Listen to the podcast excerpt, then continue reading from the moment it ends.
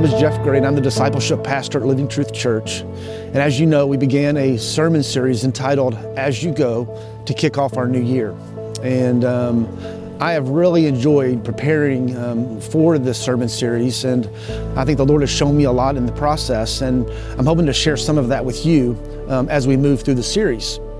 So as we reflect back on our previous sessions, you'll remember that our first session involved the idea of home and how we recognize in Matthew 22 where Jesus says, love the Lord your God with all your heart, your soul, and your mind, to love your neighbor as yourself, and how critical it is that we demonstrate the love of God in our homes, with our spouse, with our children, and with other family members.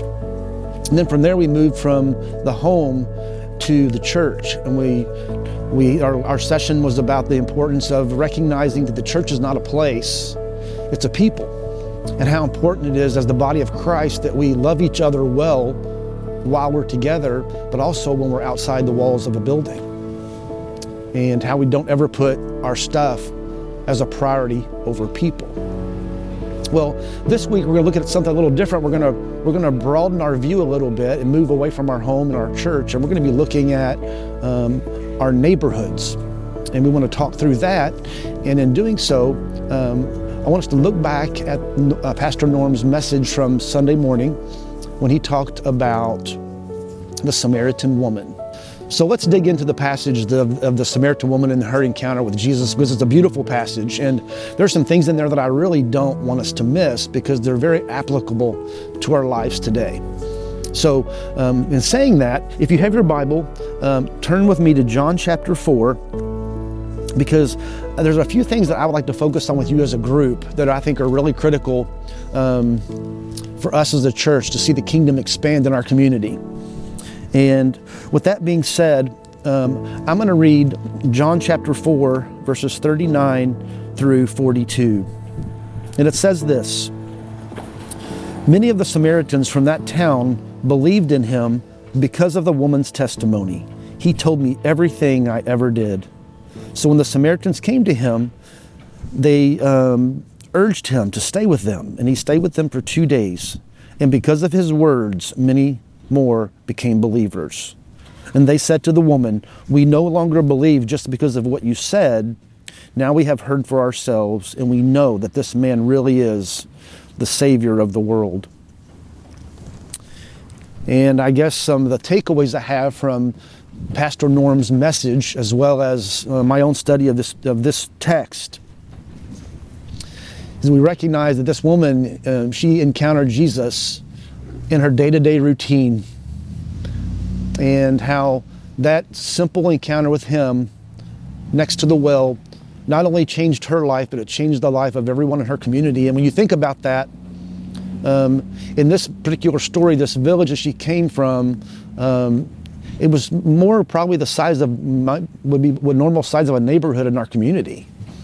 It wasn't a big city, it was a small town, a village. And how I love how when I look at this, after she encounters Jesus,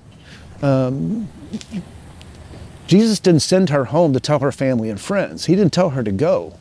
She went on her own accord, and she went right back to her family and friends, to the village. And she basically shared with them exactly what she encountered with Jesus. It was her testimony. And because of her testimony, it tells us in that passage that many believed. She didn't have to present this long explanation. She just told them what Jesus had done for her. And because of that, many believed. We also see that many believed they also went to Jesus. So she led them back to him. Right? And I think that's a beautiful way to think about it too, is our life and the way we talk, is it drawing people to pursue Jesus? And because we see that as people do pursue Jesus, if they're truly seeking him and they find him, he has the capacity to change their lives. I think the other piece of encouragement I find in that is, even though Jesus spent time with them, it tells us in that passage that many of them believed. But it doesn't say all of them believed. So us, as followers of Jesus, when we go out and we go and we share the gospel with people, we engage people in spiritual conversations. We celebrate obedience. We celebrate the fact that we go, we do it because he tells us to. But the result really belongs to him. So there are a couple things I would really like for you to think about. And that would be, have you ever thought about the idea that maybe God planted you in your neighborhood specifically for the purpose of reaching your community with the gospel? Maybe that's why God has you there. Have you ever thought about that? That God planted you with intentionality so that you can reach your neighborhood with the gospel? Right, and I think about the way we live in our communities or in our neighborhood, how we live out our faith in our neighborhood among our neighbors. And one of the challenges that I've been faced with in places that I've worked is that the question was asked in one place is, if people were to come to your neighborhood, if a complete stranger would come into your neighborhood and go door to door and ask your neighbors about you, what would your neighbors say? Would your neighbors say, I just know this is a family that loves Jesus, they're good people? Or would your neighbors have a different view of you, or have maybe even recognized something about you that you love that doesn't involve Jesus?